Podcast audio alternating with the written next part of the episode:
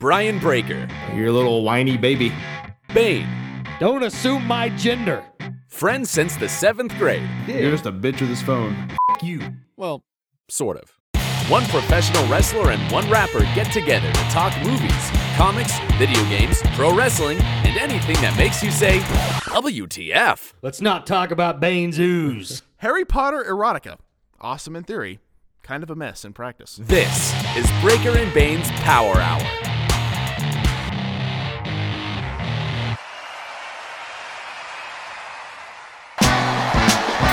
Uh, yeah.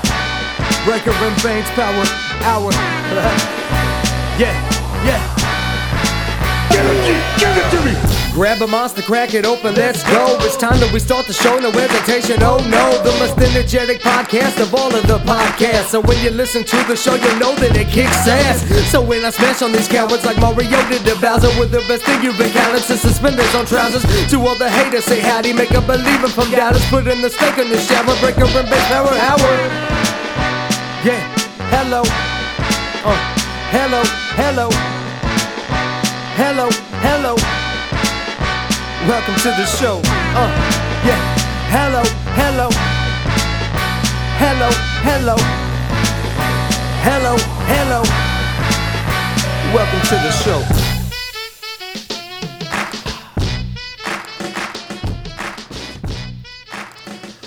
Ladies and gentlemen, we are rolling sound. It is episode 326.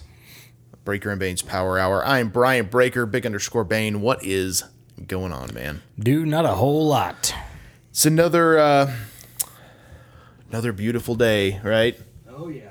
Um, You're adjusting our sound there, so I guess I'll keep talking. I just had to figure it, it was really loud in the headphones, and I'm Yeah. like, uh, I don't want to hear your voice that much. well, thank you. Thank you. It's kind of like working at a drive through. Whopper! Whopper, no onions! It's episode 326. Elvis Aliaga is our returning guest this week. It's going to be fun talking with him. A lot of WWE news, obviously. Um, we're going to talk some wrestling. We got some movie talk, some toy talk, all that good stuff. We got results from the first matchup in the Date Your Daughter uh, Bad Date, but I keep calling it that. It's the Bad Date Bonanza tournament. It's because you have date your daughter written there. Yeah, that's my notes. I need to change that You shit. need it. man You gotta, you gotta change it. You got to change it up, you know, and make sure everyone knows what the hell's going on here. Yes. So already a controversial tournament, right? I mean, it didn't go the way I thought. I'll yeah. tell you that for yeah. sure. So, Well, I, I, I kind of had that one pinpointed, but you know, we're the further along we go, I think it's gonna be harder for me to me to decide. yeah, well, we, sh- we shall see. Yeah. It's definitely there's no winner in that tournament. It's it's all Oh, no. bad. If you win, you're the loser. yeah, thanks a lot, Charlie Shaw. yeah. um, I guess we got to address the elephant in the room, man. Um, so you know, I've been, me and you are buddies. We've always been buddies. Um, but there's a there's been a thorn in my side for the last year or so, and that Thor, thorn, not Thor. Good God, he's not no Asgardian. I'll tell you that. I don't know. He does carry around a hammer. I'm talking about that piece of crap, Bill Venus. He's been talking a lot of crap, and so uh, yeah, I made a little uh, a little excursion to the studio there. Yeah, you did. Uh, and I, I told Bill this. I'm going to tell you this. I'm I'm sick and tired of getting locked out of studios, Breaker. It wasn't personal, man. so let's just cut the crap. uh, yeah, uh, I'm I'm I'm glad. I'm I'm glad you guys are getting in the match because I, I'm getting getting tired of this feud. I'm I'm sick of hearing about it. Well, it's Just gonna it's gonna happen now. It's official. beat the crap out of each other and get it over with. Yeah. Well, beat the crap out of each other, or me, like. I, I'm staying neutral, Breaker. Yeah, I'm just saying. yeah. So uh, my my presence was was felt there, and uh, you know, old Bill Venus. Let me tell you something, pal. You wrote some checks that your ass can't cash, Yeah. and uh, it's getting real. He wrote some checks that my ass can't cash either. so, Bill, I need that two hundred dollars. Yeah. Well, good luck with that. Yeah. I mean, I, don't- I mean, I, I, I guess you have been locked out of a couple studios now. That's just not not fair on your end. I, I didn't really think that through, but uh, I mean, it's yeah. I, I got to stop answering my phone during podcasts. I think is what what it amounts to. I think that could be it. Yeah. That could be it. Yeah. But, you know, I know that was the season finale of uh, No Holds Barred, right? Yeah, yeah. So we, we kind of they kind of ended it on a cliffhanger. It it ended it on, on a note. That is for sure. Whether it's a good or a bad one, I'm not quite sure. Yeah, well, at least you get a break from Bill Uh, for a while. Thank God. Thank God. I do know that Cracking the bang for the working he, man. uh, he usually I should have rinsed the tap top of mine off. I hate when they're the the silver ones because you can see if there's crap in there It's almost better though, isn't it? with, with the silver. Yeah.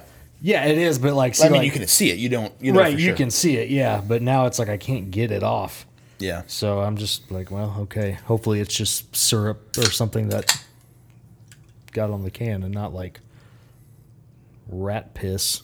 Definitely don't want that. No. You know, I was at a QuikTrip the other day, and every, you know, because Bang has that very, you know, iconic B Mm-hmm. logo, and uh, everyone was facing perfectly. Yeah. And so I'm like, well, that means somebody touched every one of those. Oh, yeah. And I understand that they had to put them there the fir- in the first place, but it's Mm-hmm. like, To be fair, it was probably a QuikTrip employee because no, of course it was, Yeah. but still, it's like, eh, you Yeah. know, with I- everything that's going on.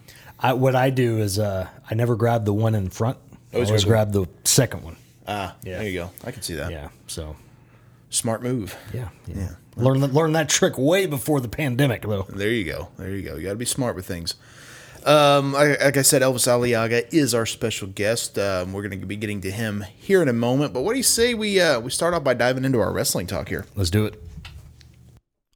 Well, here I am again, talking a little pro wrestling while Breaker and Bane take a little break, cracking them bang energies. Well, listen to me, you two sons of bitches. Get ready to talk wrestling.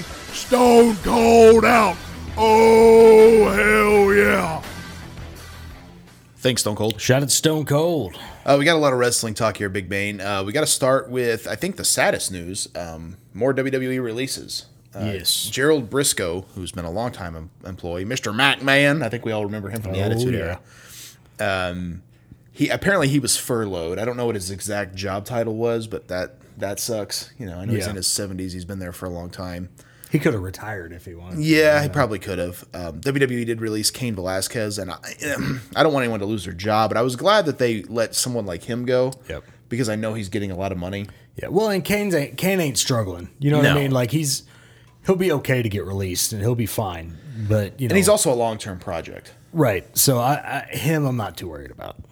Yeah, and you know, the more I thought about this, I kind of wonder if uh, Gronk going back to the NFL was WWE's way of getting out of that contract, because you know he was making bank, Oh yeah, and they might have been like, "Hey man, this ain't gonna work right now. So what do you say? We can, you know, do whatever we need to do to make sure you get a good NFL contract, and maybe in a year after that season, you come, you know, Yeah. who knows." yeah. Who knows? I don't know, but um, I, I wouldn't be shocked. But the one that actually hits me the hardest is a good friend of mine, Curtis Axel, was released, and um, you know, Joe Hennig, son of Mister Perfect, um, I think has been one of the most consistent guys in the WWE. He's been there for on television for a decade now, Yeah, which is unbelievable. I feel like he's one of the most untapped potentials they have that they never really did anything with. And I'm going to tell you a statistic that's going to blow your mind. He's been on the main TV roster longer than his dad was. yeah. It's insane to think about. Right, because we all remember Mr. Perfect, right? Yep. But how many Curtis Axel moments do we remember? Right. Not many. There's there's literally very few, and Right. I, I think it just it's not his fault because he's an amazing worker. Right. But it's just it's just there's it kind of goes back to what we've said a million times over. There was just always way too many talent. Yeah, yeah, and I think sometimes, and I don't know the reasoning, but it's like he he was in the Nexus, and like Yep. that kind of got disbanded, and so then he's teaming with David Otunga, and that kind of goes nowhere, and then he finally gets that push as Curtis Axel wins the Intercontinental title, and you think, okay, now he's doing something. Yep. Then and he plays with Paul Heyman. Yep. Then that goes nowhere, Yep. and then does nothing for a long time. Ends up in a team with Ryback. That really goes nowhere. Then he ends up um, as part of the Miztourage. Yeah. And you think, okay, we got something here. Then that forms the B team, which I was okay with. I thought that's Yeah. it's all right. It's not great. It's not like that's not a money making angle in my opinion. Yeah. But they're, at least they're, they've got something, Yeah. and they're two good talents. Yeah. And yeah, I mean, they did win the tag team titles, if I remember right. they did. But but again, it was a it was a short Right. transition period. It, well, and it was also like a almost like more hyped because they had lost so many matches beforehand that when they finally won, it was such a big deal.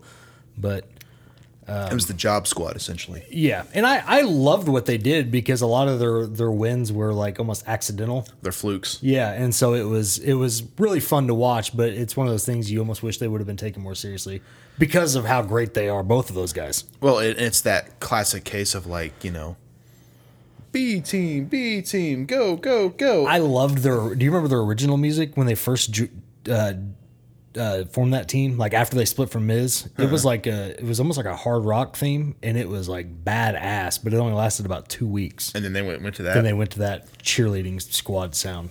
and that's the thing is like I think when you're given something like that, it's like, how are you s- supposed to succeed? Yeah, You know, like Cain Velasquez on a completely, I, and I know he has a different background, but he comes in his first night and basically kicks the shit out of Brock Lesnar. Right. Of course, he's taken seriously. right. You know, like I don't know. There was just so many elements of that I was just like, Ugh, like, Yep. it sucks. So I feel bad for for Joe. He's a good friend of mine. I know he'll bounce back.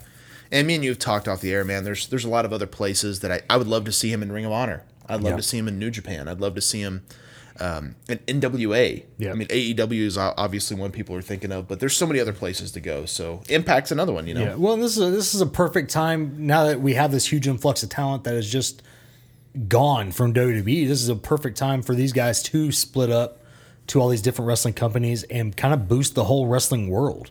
Yeah. I mean, because if we saw a Curtis Axel on Impact, that would that would get me to tune into Impact for the first time in probably a decade. Right. And and that would I mean same with I haven't watched NWA in a while. I mean, if one of them showed up, Well, they're not really doing stuff because of the pandemic. Are they not? Obvious- No, okay. they well, haven't. see, I haven't. I just haven't even checked. So Yeah, yeah. Okay, but I mean, still, once they get back going, if somebody showed like a Heath, Heath Slater or something like that, I mean, that would be amazing. Well, but at the same time, like how cool would that be if if you're watching NWA and Trevor Murdoch's out there working, all of a sudden Rusev comes out and kicks the shit out of him. It's Right. like, whoa, holy shit! You know, Right. we have something here. You know, it, it makes it fun, and that's where with WWE holding that, holding everyone. I don't want to say hostage. That's not the right word, but holding everyone without doing anything. Mm-hmm.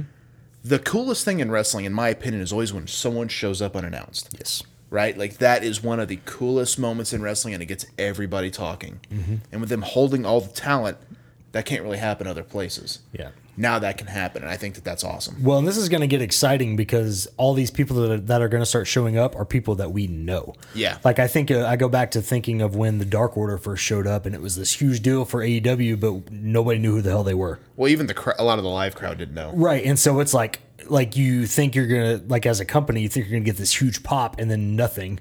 And it's like, well, nobody knew who it was. Now, Rusev, Heath Slater, Curtis Axel, all these other guys are gonna show up and it's like we all know who these guys are. It's gonna be a big deal. Right. Well, I mean, how cool would that be if you see EC3, um, you know, lay out the IWGP champion? Right. I mean, or you know, Kenta wins the IWGP title or whatever. Freaking Karl Anderson comes out and lays him out. Right. and like takes over the Bullet Club again. Like holy shit! Like you could do so many cool things. Yeah. and I, and I think that that that does make for an exciting time. So. Absolutely. So it could be interesting for sure. Um, Dr. D, David Schultz, the uh, the primary subject for this week's episode of Dark Side of the Ring. I know, of course, most people know. I mean, the episode was called Dr. D, David Schultz, and the slap heard around the world. Right. From from slapping John Stossel. Yep. I'm sure you've seen the clip of the the slap before. I think course, everybody has, right? Um, what did you think of the episode, man? I know you, you said you watched it. I thought it was really good. Yeah, I liked. I for one, I liked how they were able to take one little forty-five second clip and make it into an hour-long episode. Right. I thought that was really cool. But I also liked that um, it kind of di- dove into uh, Dr. Schultz's like life a little Yeah. bit. You know, him being a bounty hunter, I never really knew about. Uh, him, Well, because he kind of disappeared, Right. And he was pretty well gone before me either, either of us were born. right? And and but I see, I, I didn't know him and Hogan were good buds back then. Um, and so I it was really interesting story. And what's funny is that the whole time I was watching this, and this isn't gonna be really funny to anybody else, but I have an uncle that when I was younger looked exactly like Dr. D. David Schultz looks now. Wow. so the whole time I was like, wow, that is weird. That's that's awesome. yeah. Well, what's funny is you know Doctor D was such a an over the top heel, and, and I don't know if you saw, but there was one promo they were doing where it was him and Piper. Yeah. Well, there was a rumor going around before he got let go that WrestleMania one was going to be Hogan and Mr. T versus Piper and Doctor D. Oh, that would have been cool. Right. And Orndorff, of course, slid in that spot. Mm-hmm. And I kind of, and of course, my, I watched it with my dad too. And the thing about that, and my dad brought this up because they were talking about him possibly slapping Mr. T. Hogan said he did. Schultz said he didn't. Yeah. I'm like, I don't see Schultz being the guy to to lie. Right. He's probably honest to a fault. Yeah. And if he slapped Mr. T, I guarantee you he'd be like, Yeah, I did it. Yeah. it was. He'd probably brag about it. Right. So I don't know. I feel like that was a little bit. There was something there for whatever reason that basically just got away from him. Yeah. And it sucks, man. Because I actually also too watching those clips. I really like that second, like second rope diving elbow I he did his elbow. Yeah, it was interesting. because it was different. Yeah. It, but he dove out, not up. Right. It almost looked more impactful. Yeah. It kind of reminded me of how you see Rob Van Dam's frog splash and it's real high, but then you see Eddie Guerrero's it looks more impactful. Right. And I was like, damn, that's kind of cool. You know, if I was still working regularly, that'd be something I'd incorporate. Yeah. But you know, I even said this on a tweet, man.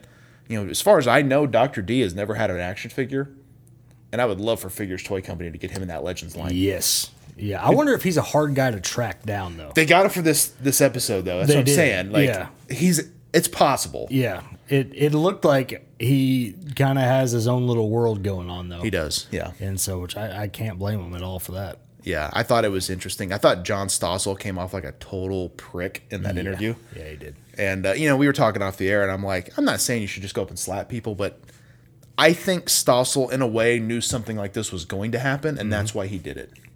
If somebody, but if somebody walked up to you and was like, real, because the guy sounded cocky as hell. Very condescending, yeah. Yeah, and he was like, standard question. I think this is fake.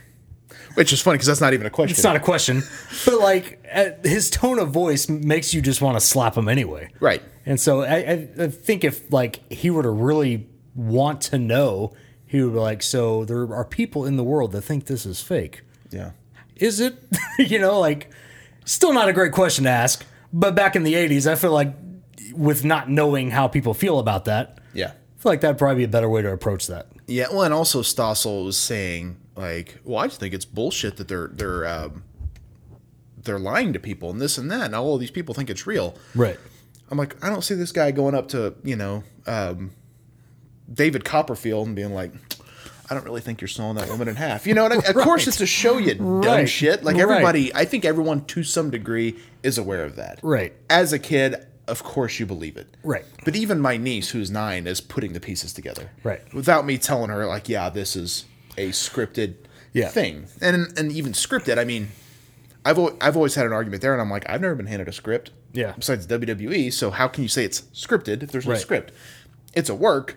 It's not a you know real contest, but it's it is what it is. It's its own form of entertainment. So the thing is, like, and I love they know they never show this part, but I love when Schul, or uh, Stossel's like, Doctor D, why they call you that? And he's like, why not? Yeah.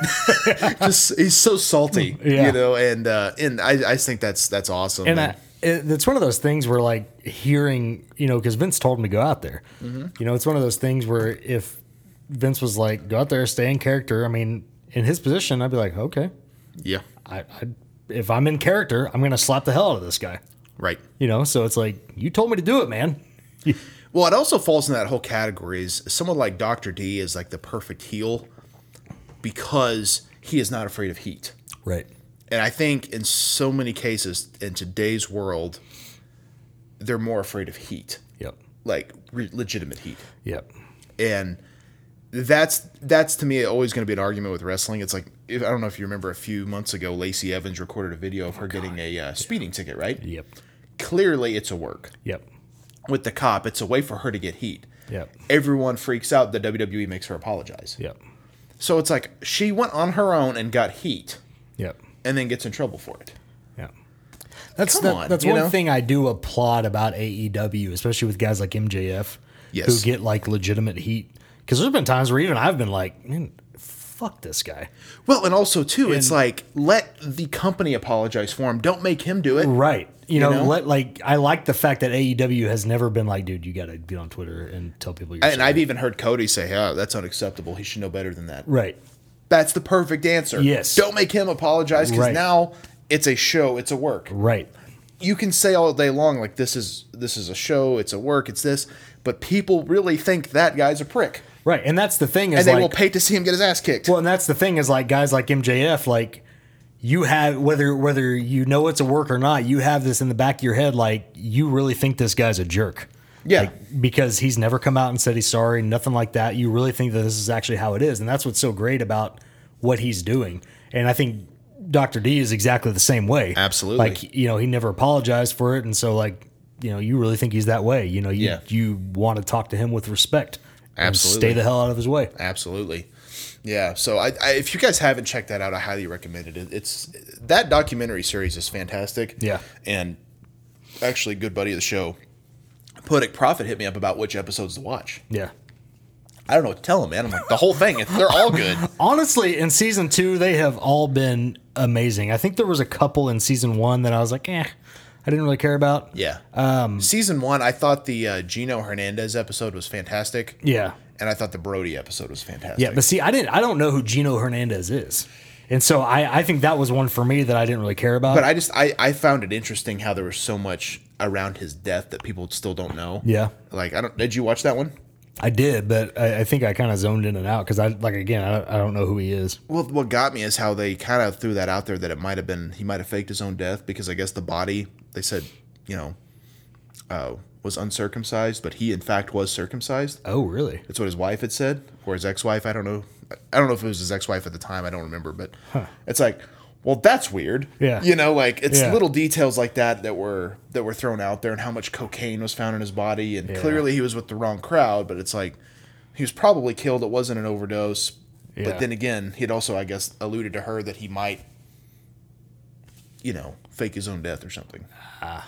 And so, but then that was also like early '80s. So where is he now? You know, Right. Yeah. so I don't know. It's definitely a it's definitely a crazy story and perfect for this episode. But um, yeah, I I love Dark Side of the Ring, man. It's really fun. It's a great show. Um, other news: uh, WWE 2K21 officially canceled. In place of that will be the release of WWE 2K Battlegrounds. Yes. So I really, really hope this shows up on the Switch. Yeah. If it does, I'm all in. What did you think, man? We saw the trailer. I think it looks great. It's it's, like It's- you're throwing Cena into an alligator mouth. Right. It's Great. it is to me what a beat 'em up game should be. Mm-hmm. And I think I'm so sick and tired of simulation games when it comes to sports. I want like an action packed game. And and for me, like this is going to be a nice change of pace. This doesn't need to be something they do every year. But I don't think we need wrestling games every year. No, that's true. Like I think we just need like maybe you know, I, I now I do think we need deep rosters on these games, but we don't need to have a new one that's exactly the same as last year, Right. But with a couple different match types and an updated roster. I don't need that every year. So I think this will be a nice change of pace. If there's a deep enough roster, it'll be fun. Uh, and and if there's if there's things to do, you know, other than just fighting, I think it'll be fun too. So I'm excited for it. I can't wait to hear more about it. The character models do look garbage though. Yeah. But I don't care. It looks fun. it, it looks ridiculous, but I think, like you said, it's kind of like that's fun. Yeah. You know, it, it's a it's a interesting thing. So Yeah. I'm definitely excited to see see where it goes. It reminds me a lot of WWE All Stars. Yeah, yeah. And actually looking back at All Stars, the character models on that like are weird Yeah, they're very hell. they're very cartoony. They're very car- they're like like I was watching the entrance to John Cena uh, just the other day, and his body is like long as shit, and he's way obviously way over buff, and I know that was the deal back then, but just how long his body is and his legs, and it's like this just looks weird. Yeah, it does. And you know, again, I think there's there's a lot of fun that they could do with this. Right. So I, I hope. I just hope they're still a creative superstar. That's all I care about Oh, with absolutely. these wrestling games. Yeah, absolutely. and then also too, like if you could build upon them and add Right. stuff. I mean, because I mean, WWE Immortals. What was fun about that is that they they look different. Right. And I still think there should be an Immortals game for Yeah. the console. Absolutely. Um, and then there's Masters of the WWE Universe. They can mesh that in somehow. Right. Maybe that would be fun. Absolutely. Uh, big rumor going around: ESPN and Fox are banding together to buy the WWE. Um, what do you think, man? It's a publicly traded company, so I guess they would really only need what fifty-one percent of the shares. Yeah, to, To to, do so? be majority owner. Yeah. Um, I you know I don't know. I, I think it's uh I think it just depends on you know if everybody's willing to give it up. You know, I mean, I don't know. But this could change wrestling as we know it. It it could be one of those things where like w- maybe we don't have WWE in a good ten to twenty years. Yeah. You know? or or the version of WWE that we know. Right. It it's uh it's going to be interesting if if that's something that happens. Well, I was thinking, you know, like early 2020 around the Royal Rumble and stuff. There was never a thought of something like this happening. I don't think. But at the same time, if you watch WCW '98, would you have thought, hey, in three years this company's going to cease to exist? Right. No way. No. As hot as they were, like there's just no way. Things happen though. Yeah, and it's it's uh I I still hold on to the fact and I like I, I thought of this when it first happened. WWE should have never went public. Yeah. I mean, because right now they would have been struggling, and they probably wouldn't be nearly as big as what they are now. But I think they could have gotten through this with their, uh, you know, their head held high, maybe a little damaged, but I think they could have gotten through it and then gotten back to normal over the next few years. That's definitely possible. But uh, like I said, we don't know a whole lot about that. It's just something we wanted to mention because it's kind of topical. But uh, we shall see what happens in the coming weeks. Yeah, Anyway, let's take a break from here. and Let's uh, let's dive into a little bit of movie talk. let's do it.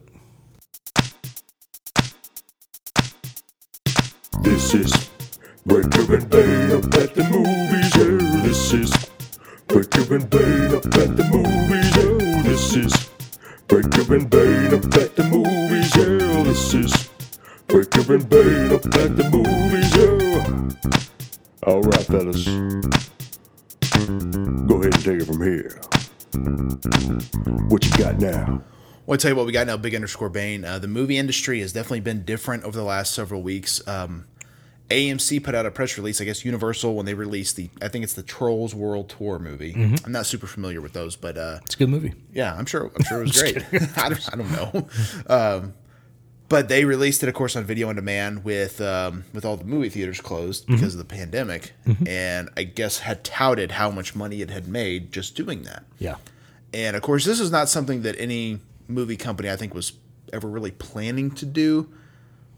Um, maybe except like Netflix and stuff, because I think they always thought like the money's in the theaters. yeah, Well, that they were forced to pivot uh, because of that, and I guess they I don't know if they had made a thing about how like they don't need movie theaters or what. AMC takes exception and says they are no longer going to show Universal films.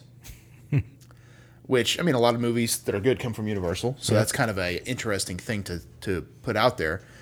Um, I know you um, have been pretty vocal about not enjoying the movie theater, and I and I think, and I could be wrong on this. It's not so much that you don't like the theater, you don't like the crazy upcharges that they've had over the last few years, and and how they uh, and how expensive it is to go. uh, yeah. I, well, it's a combination of I don't like the um, the prices. I don't like the amounts of people. Uh, I don't. I don't like the fact that I have to wear clothes. Uh, I mean, there's a lot of factors that go into it. I mean, it's.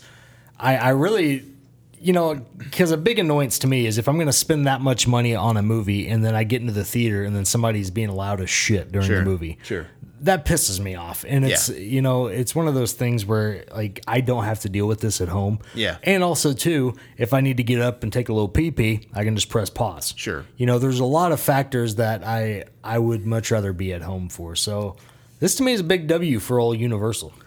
Yeah, I uh, I kind of thought for a long time how interesting it would be if they had noise canceling headphones. Yeah. with that played the movie because then you, no one could interrupt you. Right.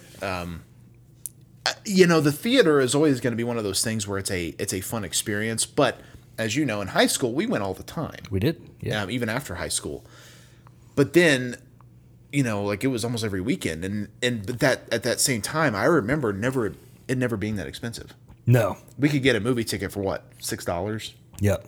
now it's double that at least right 12 13 usually Yep. and if you buy them online which you have to do to get the seats you want that cost more Yep. And it kind of gradually raised and raised and raised and now to get a popcorn and a drink is 20 bucks Right. I mean, it's incredibly expensive. Um, but again, I think that's one of those things where we've all kind of grown accustomed to. That's just what the movies cost, right? Yeah. I don't know. Like I, I, I this is what you you put a thing out there, and I, I responded. I was like, I personally don't want to see movie theaters go away because I feel like much like video stores, Toys R Us, etc. It sucks if they're just gone. Yeah. but maybe they need as a company not as a company necessarily but as an industry to kind of adapt to the fact that it's way more expensive and instead of trying to get people to go every now and then by making it expensive a little bit cheaper and people go more often. I don't know. I don't know what the answer is. Well, I think the answer is going to be that it's just probably going to eventually go out of business. I mean, it's going to be kind of dead eventually. I mean, drive-in theaters used to be a thing. I know we still have one here in Tulsa, but I wonder if those don't make a return, man. those uh, those eventually went went away. You know what I mean? Like I think theaters are kind of just going to do that too. I mean, drive-in theaters are good for nostalgic things, but I mean, it's pretty damn uncomfortable to sit in your car for two hours or you know get outside your car on a lawn chair for two hours. You know, it's Sure.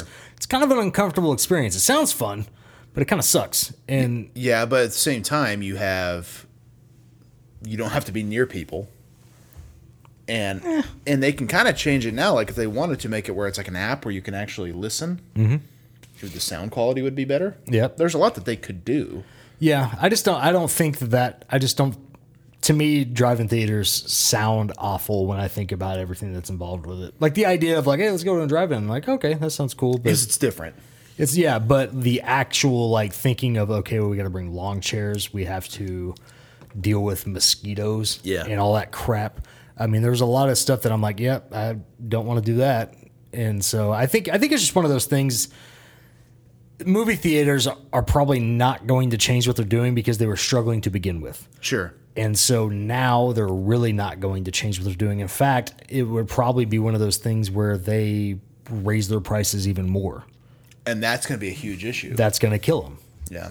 Well, an AMC is one of them, and I'm sure most of the other theaters do this too, where they do that that card where it's a monthly fee and see mm-hmm. all the movies you want. But I mean, dude, I don't have time to go to the movies that often, you oh, know. So then I'm yeah. just buying a card that I'm not using, you know. Yeah, well, and I don't have time or want to. I mean, how when was the last good movie that came out in theaters? Like it's been a few months. Right. You know what I mean? Like I know that Birds of Prey movie came out in February or whatever it was. and- But, but we're also gearing up towards the summer releases, which are now all pu- pushed back. I think. Right. And so it's like summer is usually the time period for really good films, but that's only three months out of the year, maybe four. So like I don't I don't need it need that pass for the whole year when there's only four months out of the year that good movies come out. No, that's true. So it'll definitely be interesting to see uh, see how that plays out as uh, things start to open back up around here. Yeah. Anyway, let's take a break from that and let's uh, let's dive into a little bit of toy talk here. Let's do it. Here we go, open the box. It's the part of the show where Breaker and Bane do a bit of toy talk. Here we go, open the box. It's the part of the show where Breaker and Bane do a bit of toy talk. All right, well, big underscore Bane, we're kind of doing a little bit of a pivot here and um, showing a different toy. Um, how about, um, I, I believe Hasbro's releasing these under the Kenner logo, uh, the old school Ghostbusters action figures. Apparently, these are going to be released in Walmart. Um, some people are already seeing them, kind of based off the old cartoon from uh, from ba- back in the '80s. Yeah. Uh, the retro figures, um, nostalgic, but man, I don't know. They're they're retailing for 15 bucks. I feel like that's a lot for what you're getting here. Yeah. It's um I mean, I I love the old school like look and the packaging and all that stuff and the accessories and the proton packs, but I'm still like, I don't know, I'm not sold on it. it's not something I would get like at all. But I'm also not a big Ghostbusters guy, right? I'm not either. I mean, for me, it's, um, yeah, I don't know. I mean, they look they look fine, but I mean, I just, I don't know. It, it's it's hard for me to spend twenty on an elite that actually looks cool. Like I, I wouldn't, I wouldn't spend money on this. I don't think at all. Yeah. It's interesting how much toys have gone up in price though the last several years. Yeah, well, and this is this goes back to uh, my whole thing is I think I think toys are more for adults now. You know, Yeah, they are. adults adults with a nostalgic itch and. uh Well, because I don't see any any kid wanting those. No, and I mean kids are more about hell. Animal Crossing or is right now is the hot item. So Yeah. I mean Nintendo Switches are sold out everywhere you go. So it's uh it's one of those things where I just I don't think toy I think toys are the last thing on kids' minds these days, and so it's definitely for adults. And uh, I don't know, I'd be, I'd be hard pressed to find uh, adults that are gonna gonna spend fifteen dollars on those. Yeah, I don't know, man. I think they might sell better than you think. Who knows? I mean, just because, and not because they're they're amazing looking, but just because of the nostalgia involved. But again, I think you have to be a huge fan of of what they are, and um, if you're a big, if you're a big Ghostbusters mark, it'd be ideal if you grew up on those. And I had a few as a kid, but I don't remember having too many. Yeah, I was never I was never a big Ghostbusters guy. I always liked the song, Yeah, the song was fine. you know, but yeah, never never a big Ghostbusters guy. Yeah. Anyway, uh, let's take a break from that and uh, let's go into the results of Bad Date Bonanza. Let's do it. All right, so bad date bonanza, big underscore Bane. Uh, we we put out the um, we put out the tweet, the poll, vote on who you think is the worst to date. Um, your daughter. We're gonna do one a week um, as as the weeks go, and we have the first one, the first result here, if I can find it. Uh, it was a insane clown posse versus Ron Jeremy. You were more of the thought that Ron Jeremy was probably going to win. Mm-hmm. I was more thinking definitely insane clown posse because it's two of them. I mean that's even worse. Right. Ron Jeremy is your winner. Yes. Fifty-one percent to forty-nine percent. You talk about a freaking close call. Yeah. That there's got that. There's no way, no way that that could have been any closer. What is that? One vote apart. Probably. Yeah. You know, like that's insane. Yeah. So definitely make sure you put in your votes over on at BBPH918. And this week, big underscore Bane, our second match. Who is the worst to date your daughter? Hulk Hogan or Kid Rock? Oh man, this one's tough because I mean, it's got to be Kid Rock. yeah, but I kind of think Hogan might take it. Hogan might take it in the fact that we have more wrestling fans, but I really think it should be Kid Rock. Well, we have more wrestling fans, and I think everybody knows that Hogan's kind of a POS. yeah. Um, So I don't know, but then again, if if if you pay attention to the, to the music world, you kind of know that Kid Rock's kind of a POS too. Um, so it's It's a toss up. it really is. I mean, it's this is going to be a tough one. I I think I'm going to go with. I think it's going to be another close one. I, I'm going to go with. Uh, uh, ah, God, no, I'm going to go.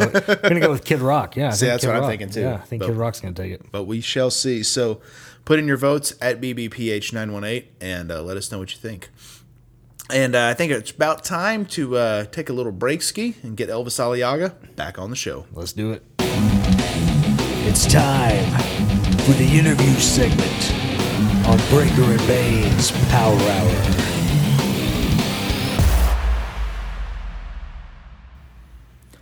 All right, ladies and gentlemen, we are back here. It is part two with Elvis Aliaga. Man, Elvis, we had a fun conversation last week. Um, we kind of covered like a variety of topics, right? You know, you moving away and you know being in Minnesota, kind of your first days at the uh, the you know at WLW, the Harley Race Academy, getting a job at Chili's. All the, all the, I mean, all stuff we've covered before, I'm sure. But I I think it's always fun to rehash some of these stories and and you know kind of remember them again because like I mean I have I've had I try to have you on every year I have Gamble on almost every year Geyer and you know a lot of my friends because I I think it's fun to retalk about some of these some of these tales and some of the stuff that we forget about and, and just how crazy that was um, like you brought up last week how me and uh, Jason Jones wrestled you and Ash and kind of a makeshift tag match like your first week at WLW.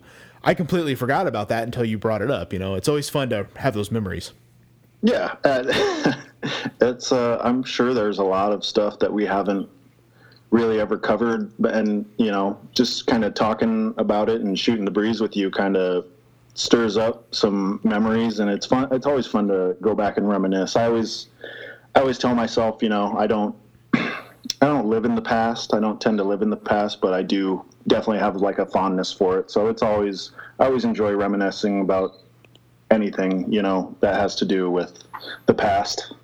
Yeah, for sure. Now, one quick thing I, I did remember uh, when we started talking about training, I remember one night uh, at training, you were wrestling um, good old Jack Gamble, and I remember you took a bump and you came up, and all of a sudden I see blood just squirting from your eyebrow.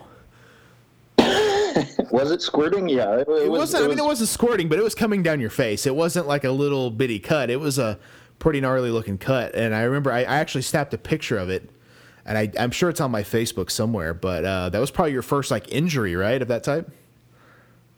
Uh, yeah, it would have had to have been for sure. I, I don't remember when that was for sure, but it was.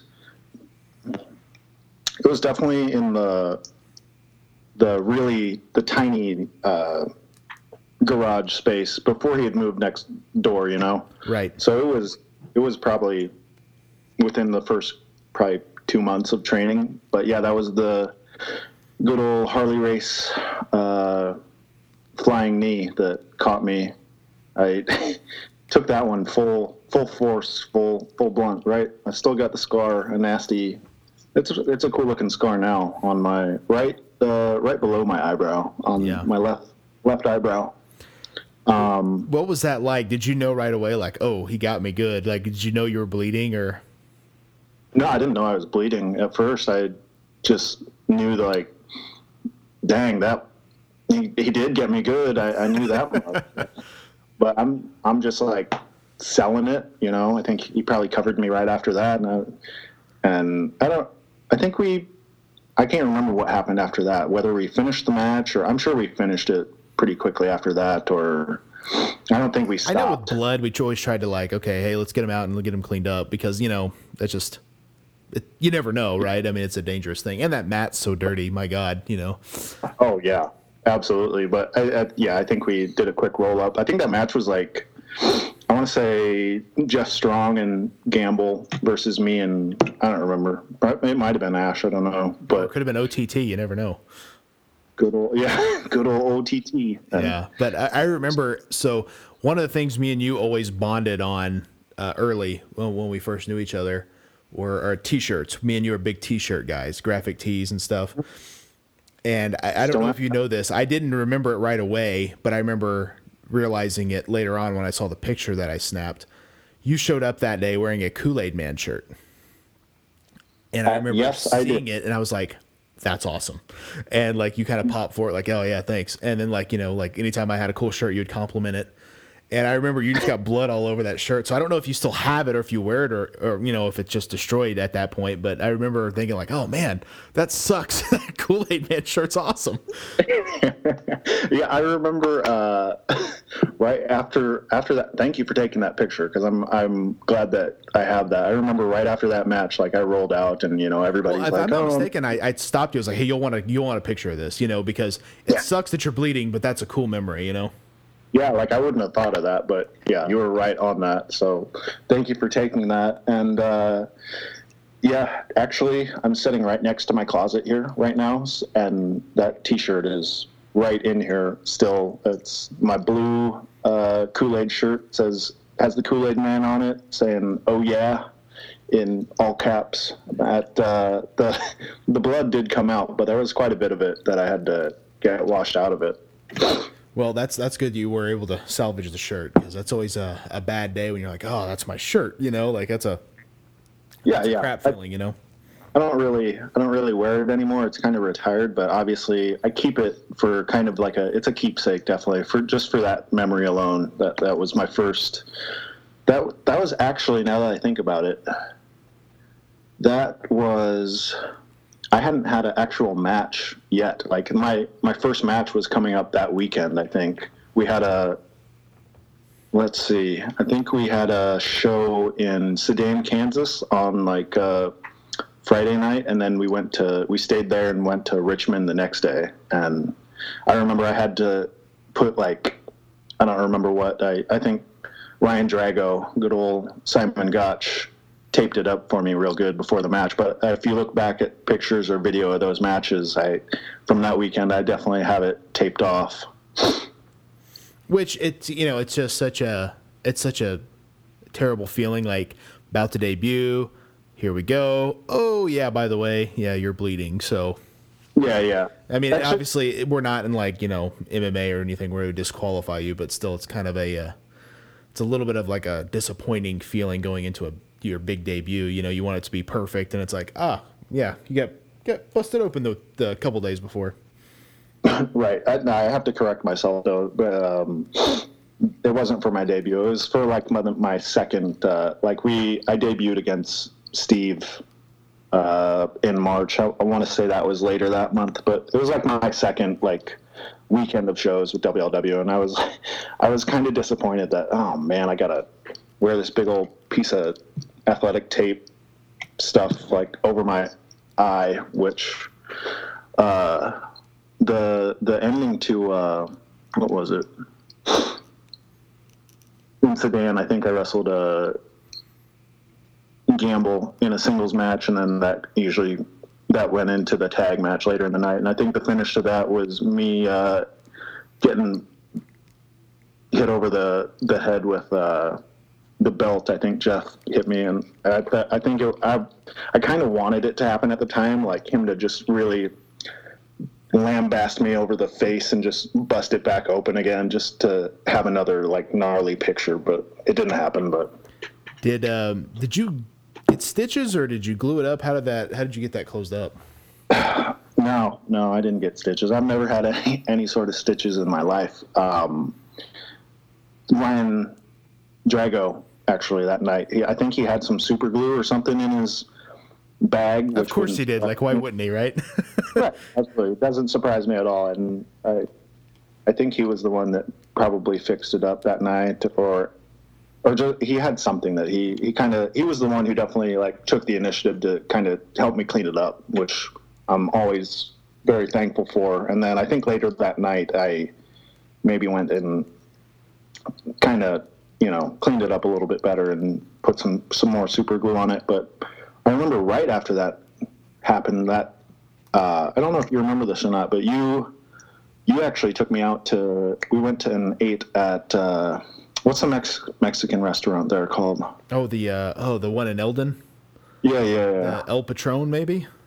Yeah, that's it. Yeah, we went and ate, had uh, a meal after training. I thought that was really cool. That you know, you kind of take took me under your wing a little bit there, and probably knew that you know that probably shook me up a little bit. But it's it's a weird feeling when something like that happens. Like you kind of like, you know, like it's wrestling, you could get injured, but it just it's a scary feeling when it happens. You know, it's like oh god, you know, because much like uh like I guess it'd be like maybe like getting in a car wreck or something. You don't anticipate going into training that day and getting you know you know your face cut open. It just but it just happens. like it's it's dangerous what we do and if things aren't exactly perfect, things can happen, you know. And again, it's also one of those freak things where it's not really anyone's fault, you know, maybe cuz should you have turned your face? Maybe a little bit, but that's, you know, you were green. Uh yeah, it just Gamble throws a knee, your face happens to be right there, collide and boom, you're cut. It just it just happens. stuff happens. Yeah. So it's, I mean, it's it's scary, but like I said, it's it's also I think it's sometimes it's good for things like that to happen, so you, you know that like you're able to get through it, you know, and it's not it's not that big a deal.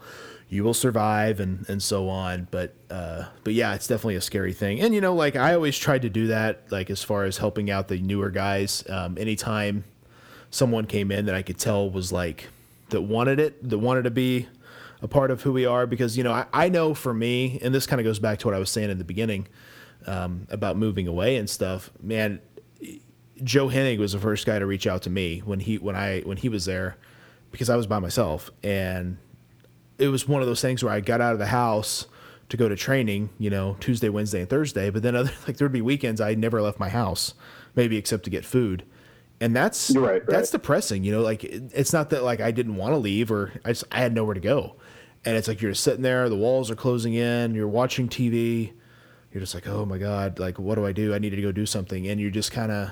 And it, it was, I remember him just hitting me up. Was like, "Hey man, what are you doing?" I'm like, oh, "Nothing." He's like, "You want to come over?"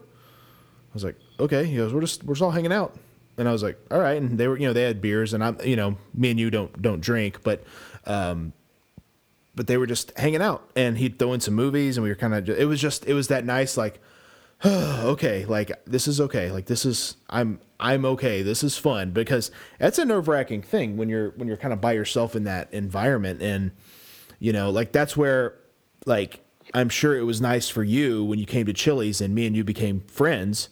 Like we were friendly at the wrestling school, but I feel like that's when we got to know each other, right? Yeah, we kind of yeah that we had definitely had a chance to bond more like on things other than wrestling, you know. Yeah, and we, we became good friends there, and I'm sure that you appreciated that, but I appreciated it probably just as much, if not more, because my friend Bonsai had just moved away.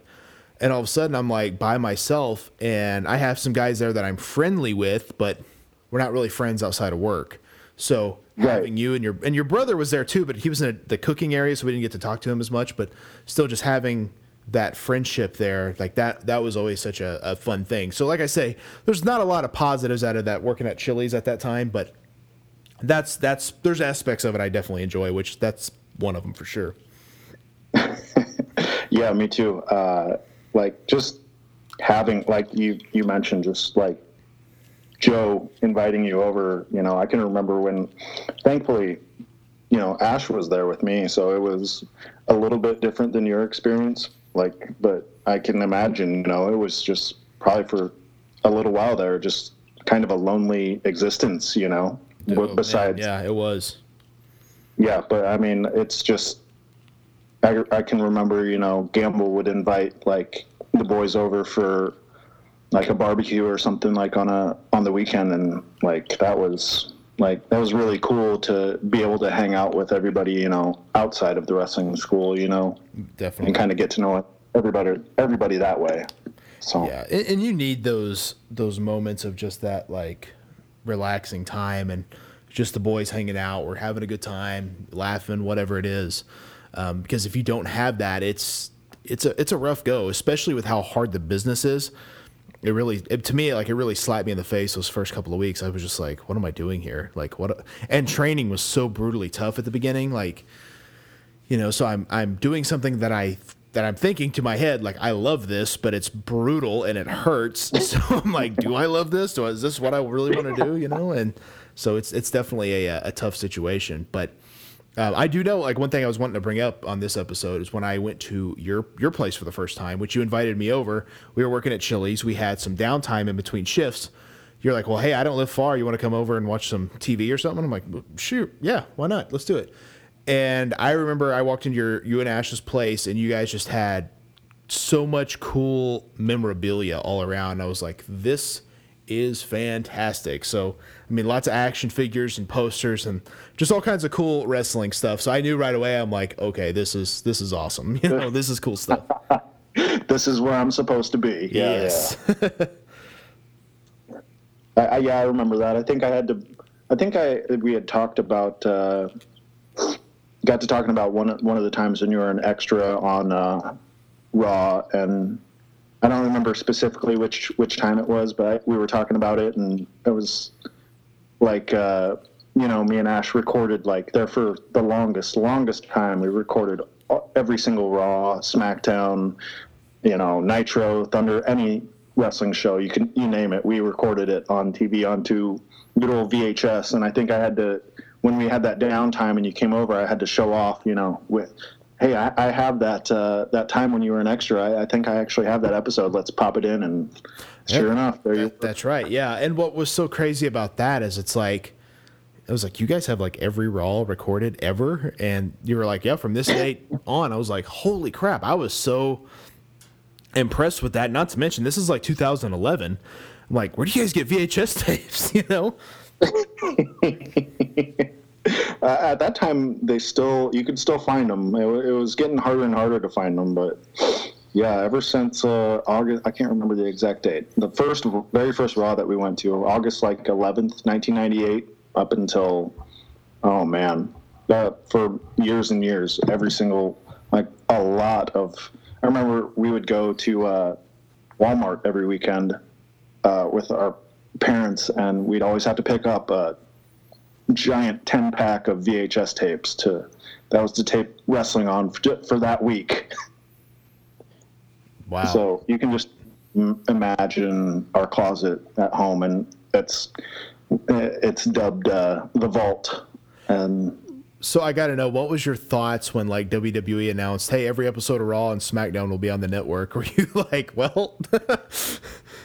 oh man, yeah, it's like, well, this is uh, all that work for nothing. But I, we got our own vault. I get uh, our, our own network in the vault, just in case, you know. But I mean, it is really cool that all that stuff is on there. There's so much stuff on there now that like I, I don't have enough time to watch everything. Oh, definitely not. At what point did you? Did you guys like stop recording all the wrestling though? Uh, I, that's a question for Ash because he was he was always the one to kind of take the initiative to do that. But I, I want to say somewhere like it was uh, years ago, probably. Like I think he still records stuff Yeah. from time. I think he still does. He, yeah, but everything is just like on. It's digital now, obviously, or Right. straight to DVR.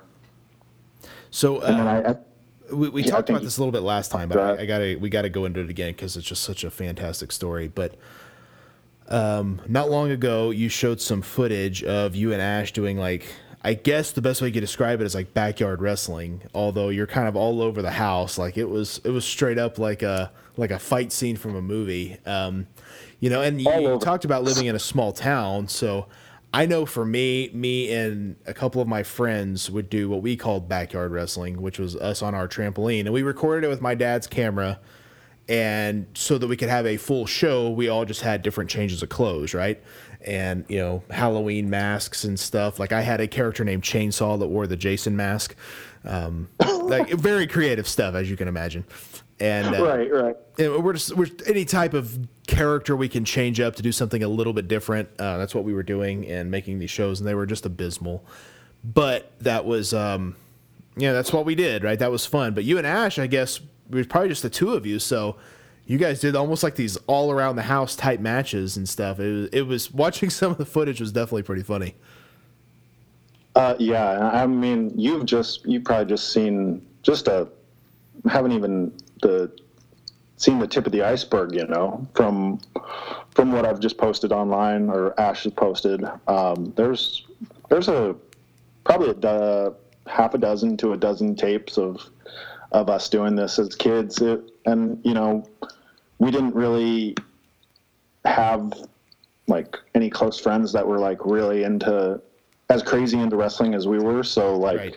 we, couldn't- we couldn't do what you did. Otherwise, we probably would have. You know, put put together like a try to put together a whole show, so to speak. Yeah. So We, we yeah, did realize always- though with four of us we couldn't do a tag team match very well because no one was doing commentary. Oh, right. And so like, it, like we had a couple and then we realized like it didn't work. And of course it was we didn't have a referee, so it was count your own falls. Like it was it was pretty awful. But you know, for us it was fun, which that's all we were doing it for. It wasn't like we were trying to pass these tapes out to people. It was mostly just so we could watch it back and enjoy it. But um yeah, it was so definitely is- a different feeling for sure. There is video footage of this out there. There was. I don't actually know where that is. The guy that had the tape, because what we did is we we made probably what we did is we made so my I had a cousin who was in town every other weekend. So when he was in town, we would do pay per views because we had four people. When he was not in town, we would do our quote unquote TV show because we had three people. And um, awesome. Oh yeah, well, and what was with four people, we could do triple threat matches, which we thought was just fantastic. We actually did one match where we completely made an entire circle around my parents' house, include in like the gate was like locked shut because my dog was bad about getting out. So we would uh we'd have to like climb the fence. We'd have to come up with like creative ways of how we climbed over the fences and stuff. Um, yeah, and we actually did a full like false count anywhere match all the way around the house, which was really fun.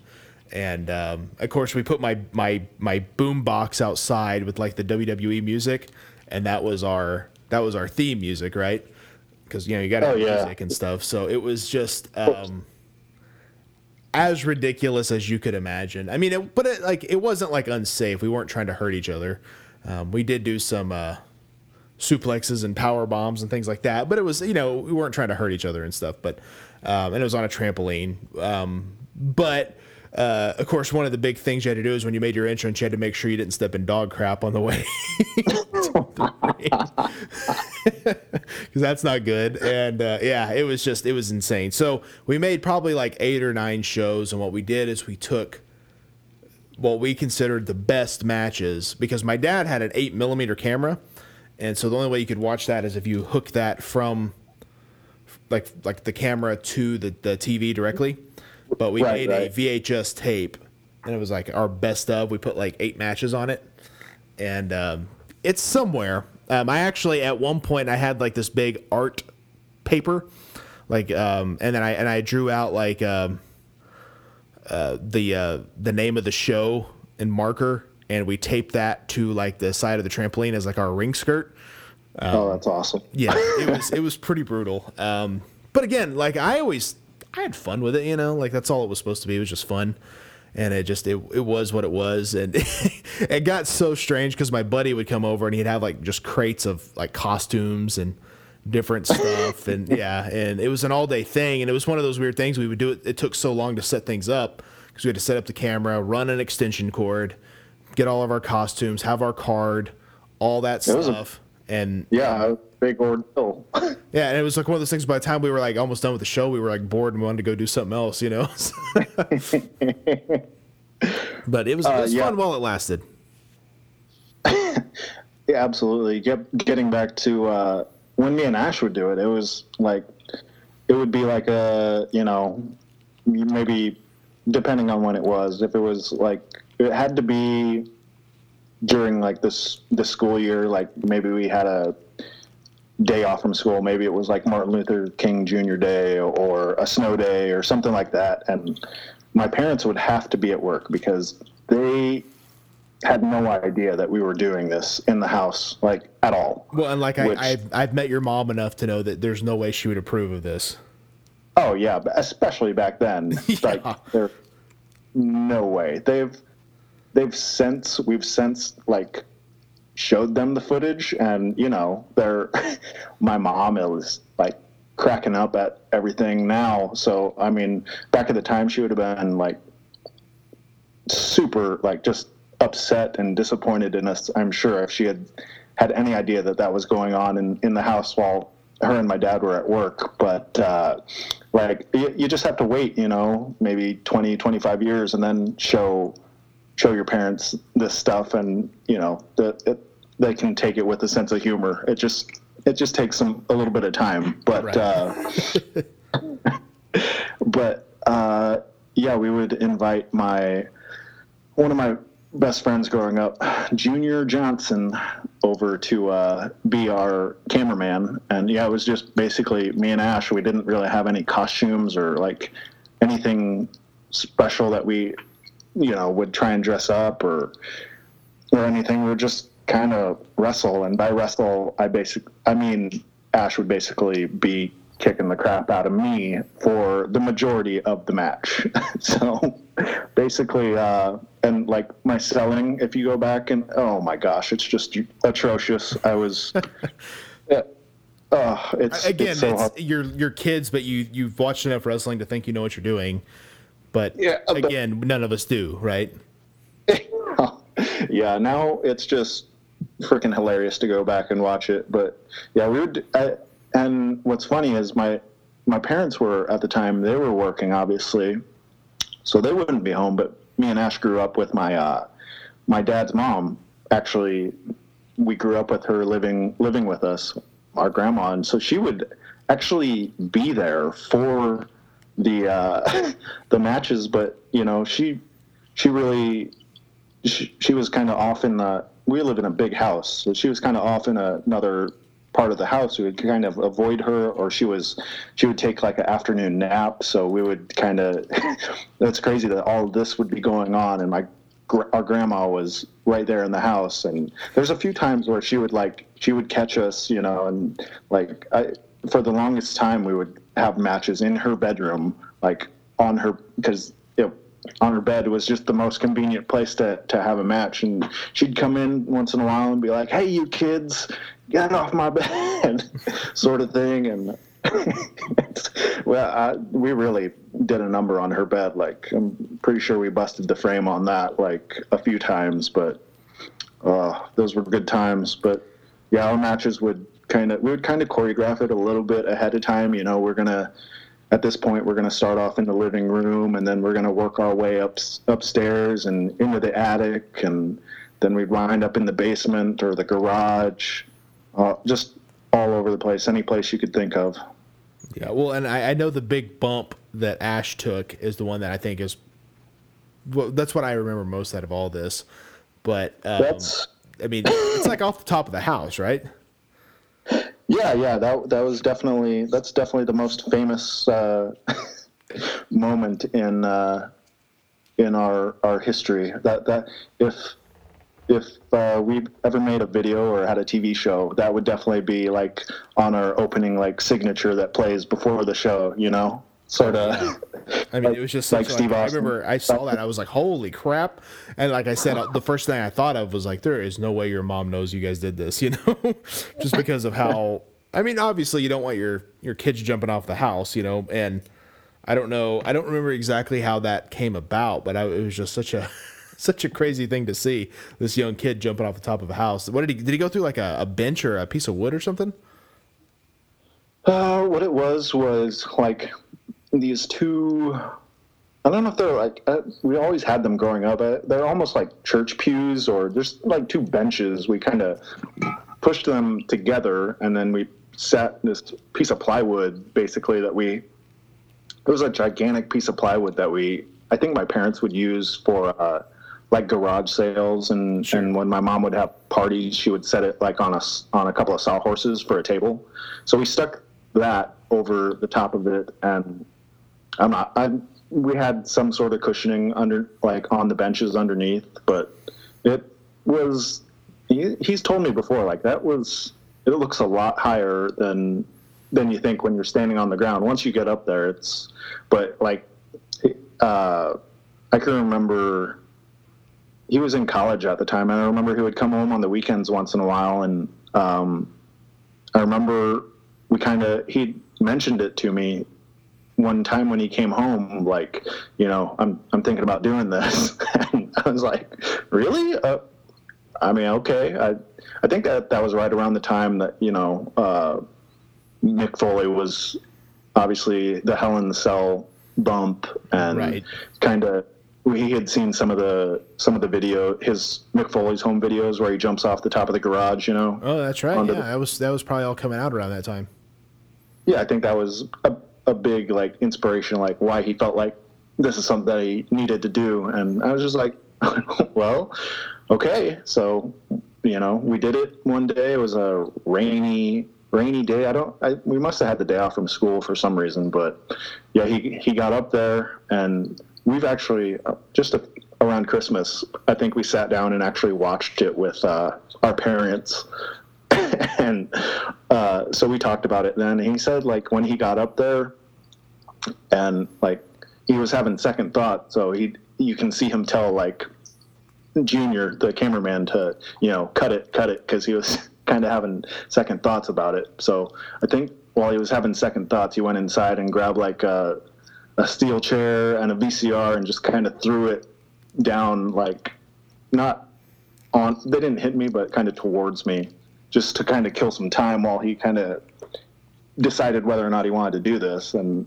he said like he was up there so there was no turning back. He had to do it so he he, he, he kind of takes one step back and then just like an old cartoon he t- to kind of get his momentum going and he he didn't jump off the way it's not at all how he pictured in his head like in his head he wanted to drop a like a Shawn Michaels elbow on me and it didn't turn out like that at all he came off like it's straight leg both legs straight out as can be like kind of at an angle his arms are out he, and like he could have very easily broken both legs like Oh, it could have been really bad. Yeah.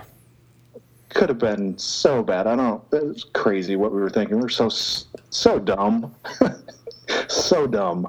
But uh, thankfully, he was okay. And like, believe it or not, the match like went on for probably another ten or fifteen minutes. Well, believe it or not, finish, right? no, no, not at all. And I give if you if you ever see the tape, which you have to one of these days, he like he goes through it and like I had moved off of that table like way before I I should have to make it look like believable. Like I just I didn't want there to be any chance that I was gonna actually get taken out by him. So well, that probably had had be scary for you too, just sitting there looking at him. You know. Oh yeah, so I jump off and like the timing was not there at all. It basically, if you go back and look, it looks like he's just jumping off the house into the this makeshift table, and Right. like I'm I'm standing right there after he's gone through it and he's laying there in the in the remnants of of this makeshift table, and I'm just like shocked. Obviously, like I, I can't believe like oh my god he, he actually did it. Yeah. And so I walk I walk up to him and I give I give him the most lackluster like club to the chest like you've ever seen. It's the most pathetic thing. Like awesome. just a total filler and uh, yeah, it's crazy. And kind of years later, come to find out like our next door neighbor was in my was a classmate of mine, a girl lived right next door, and like I guess they were standing there watching out their window the whole time. Basically, saw like it makes you think like i well that's the thing is like with my backyard fed i know we're about to wrap up on time here but um yeah, yeah. My boombox is out in the backyard. We're playing music. We got a camcorder. I can only imagine what all the neighbors thought because they had to have seen it right? Oh yeah, I mean you're basically just or they are hearing music and they probably like, what is that? You know and Right. why are these idiots out here? You know wearing like one of our one of our costumes is the scream mask from the scream movies and that character's name was ghoul um, i mean there's just the most idiotic stuff you could i mean we had one character my buddy played his name was shadow and he wore all black uh, including a black mask that had like no eye holes in it, so it was just like solid. And the gimmick with Shadow is you never knew where he was going to come from. So he could come from the back of the woods, side of the house, under the ring. You never knew, and it was just so, so bad, like so horrible. But again, that's you know, it was entertaining to us, and we thought it was fun. Absolutely. We're, I mean, looking back, we're honestly all you and your friends and me and Ash, we're all very lucky that like our neighbors didn't call the cops, you know, because it's just like looking at it from their perspective, it's like, oh my God, there's an insane man in a scream mask that beating up another kid out in the the yard. It's like, And they're filming call the it. cop. right, right. Yeah, I, I can only imagine. my- I assume people just thought, oh, it's just kids being stupid. Um, and it was a different time, right? It was the late 90s. Things were a lot different than they are now. Like, I could only imagine what I would think if I drove by and saw, you know, you guys throwing each other off the house and stuff. I'd be like, what the crap? But, you know, it's a, it's a different time, man, for sure. But anyway, before, before we get out of here, I don't want to keep you on too long. I know you probably have to be up at work tomorrow. But uh, go ahead, and, I mean, throw your social media out there. Let people know where they can find you. Yeah, absolutely. The uh, they can find me on Instagram.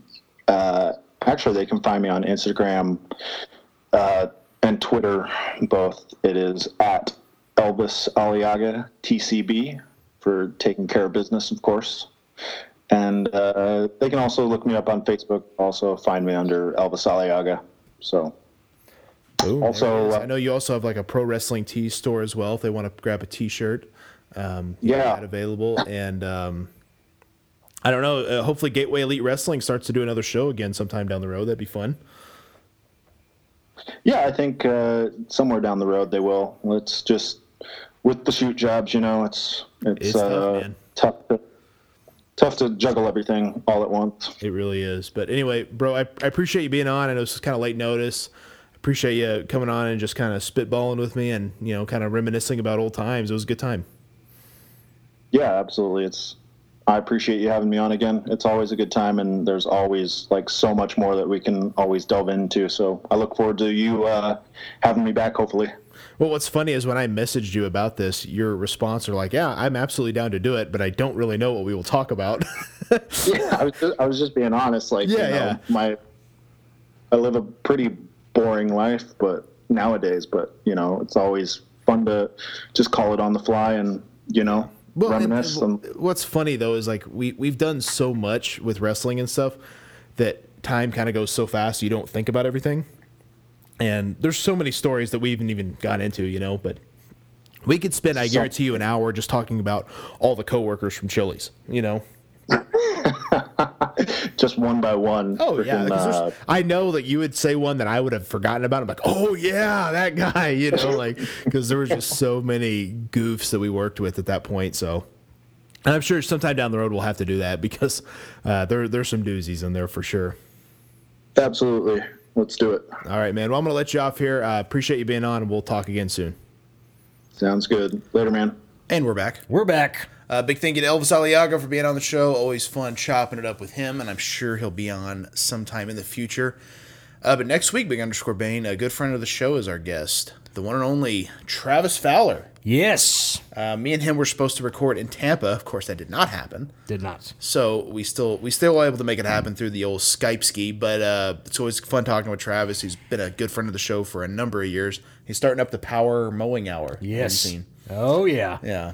This is what I think about the maybe third or fourth year he's been doing this, and Yep. his his yard always looks so damn good.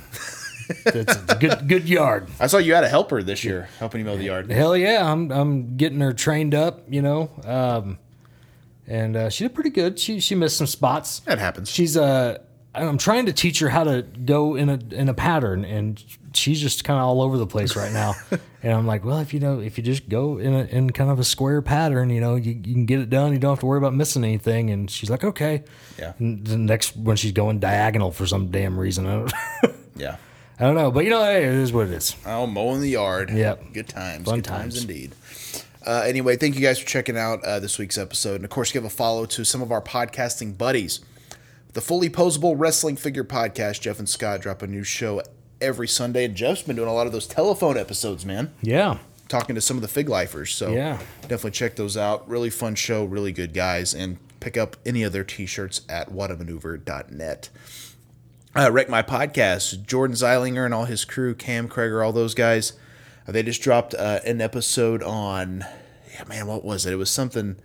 Um, I gotta look it up because I was just like, oh damn, I gotta, I gotta hear that. I can't remember what it is right off the top of my head, but they have so many episodes. I'm literally going through. Oh, Bedazzled. You remember that movie with Brendan Fraser? Oh yeah.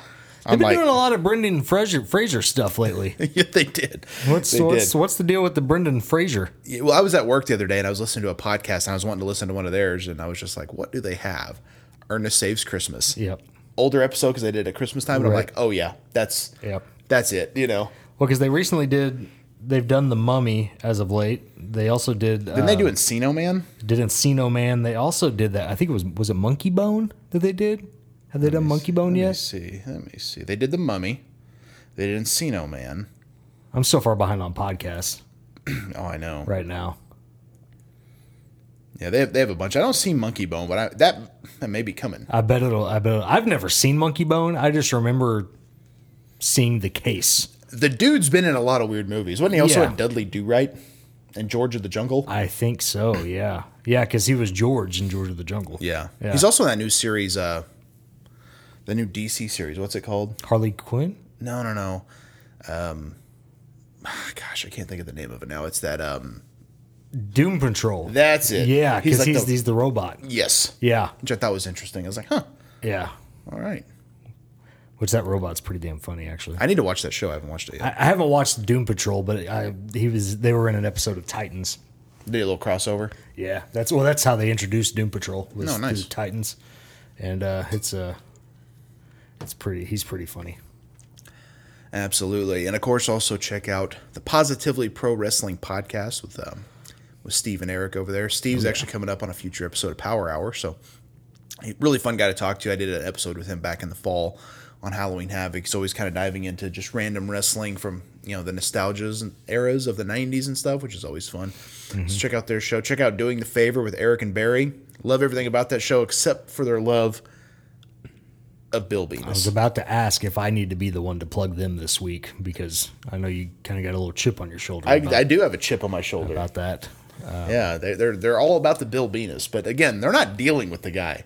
He ain't showing up at their house, you know. Yeah, I'm sure they'd welcome it though. Well, you know, they would for a while. That's what they think. Yeah, till they find all their uh, Pop Tarts missing and and that they're short three hundred dollars in the bank account. yeah, he's a crafty one. Yeah, Yeah, old old Bill Venus. But uh, but doing the favors a, a fun podcast, and Barry's got another podcast, Frost and Pound Boxing Podcast. If you're a boxing fan, highly recommend it. absolutely. Uh, trivia with Buds with Ryan Buds um, drops a new show every day. He's doing a lot of live trivia through his Facebook page right now uh, because he's not able to get into the bars to do it. So definitely give him a follow and check out all his stuff.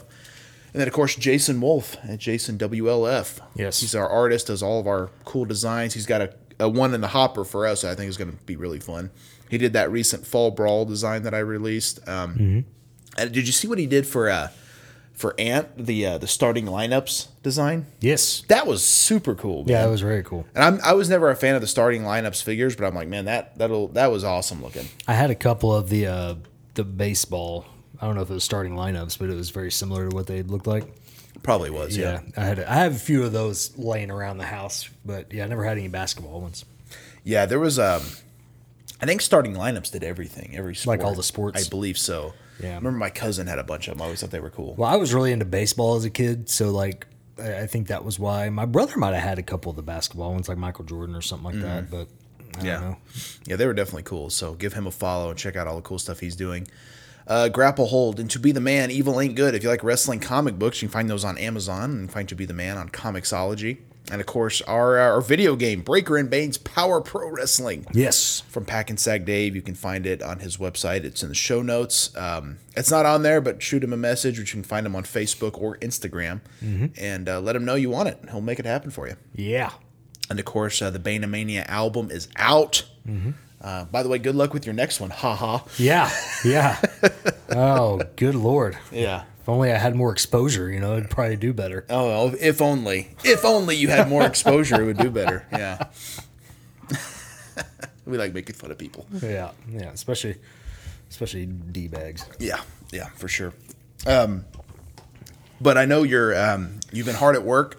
That next album, I think a lot of people may not be under, on the um, understanding that you also work a full time job.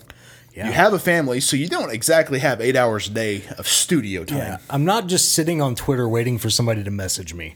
So yeah, if, if I say no, just understand that I'm a little bit busy. Yeah. Ah, gotta love it.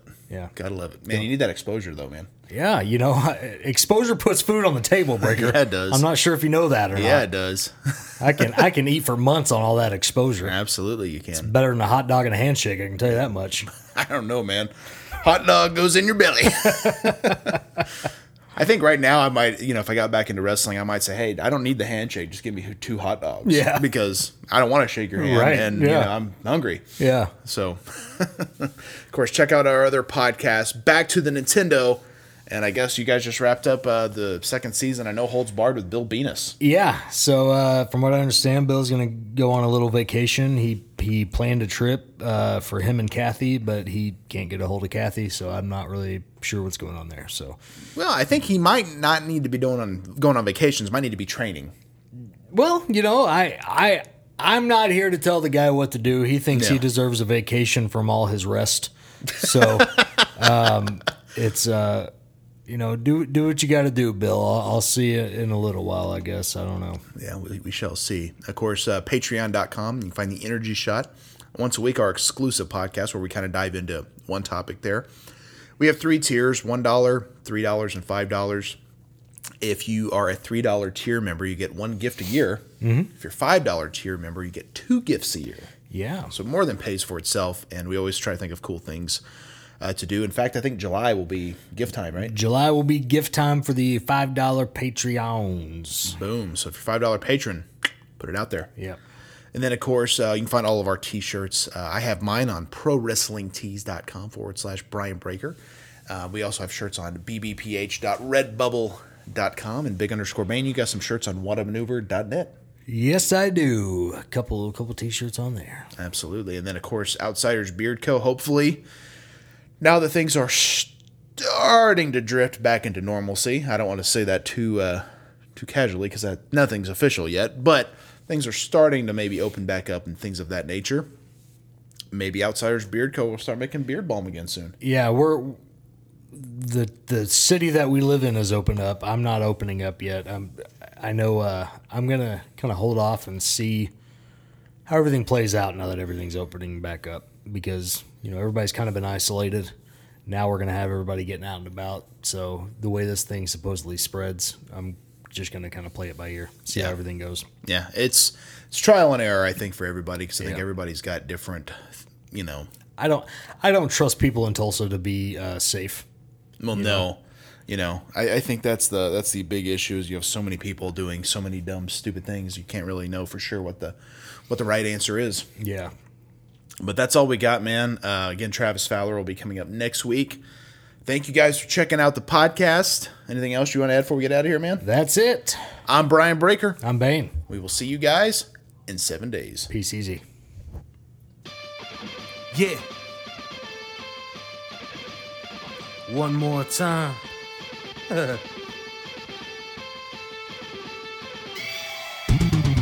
It ain't over till I say it's over. So lock the cage up, cause this is a takeover. The wait's over. If this the final time we meet, then you'll be on your back on my feet. Then I'll tip the cage over as a hangover. I'm super fly, so I can splash off the top. And I can shut down the shop. Like Randy Savage, I'm the cream of the crop. And I'm always gonna rise to the top.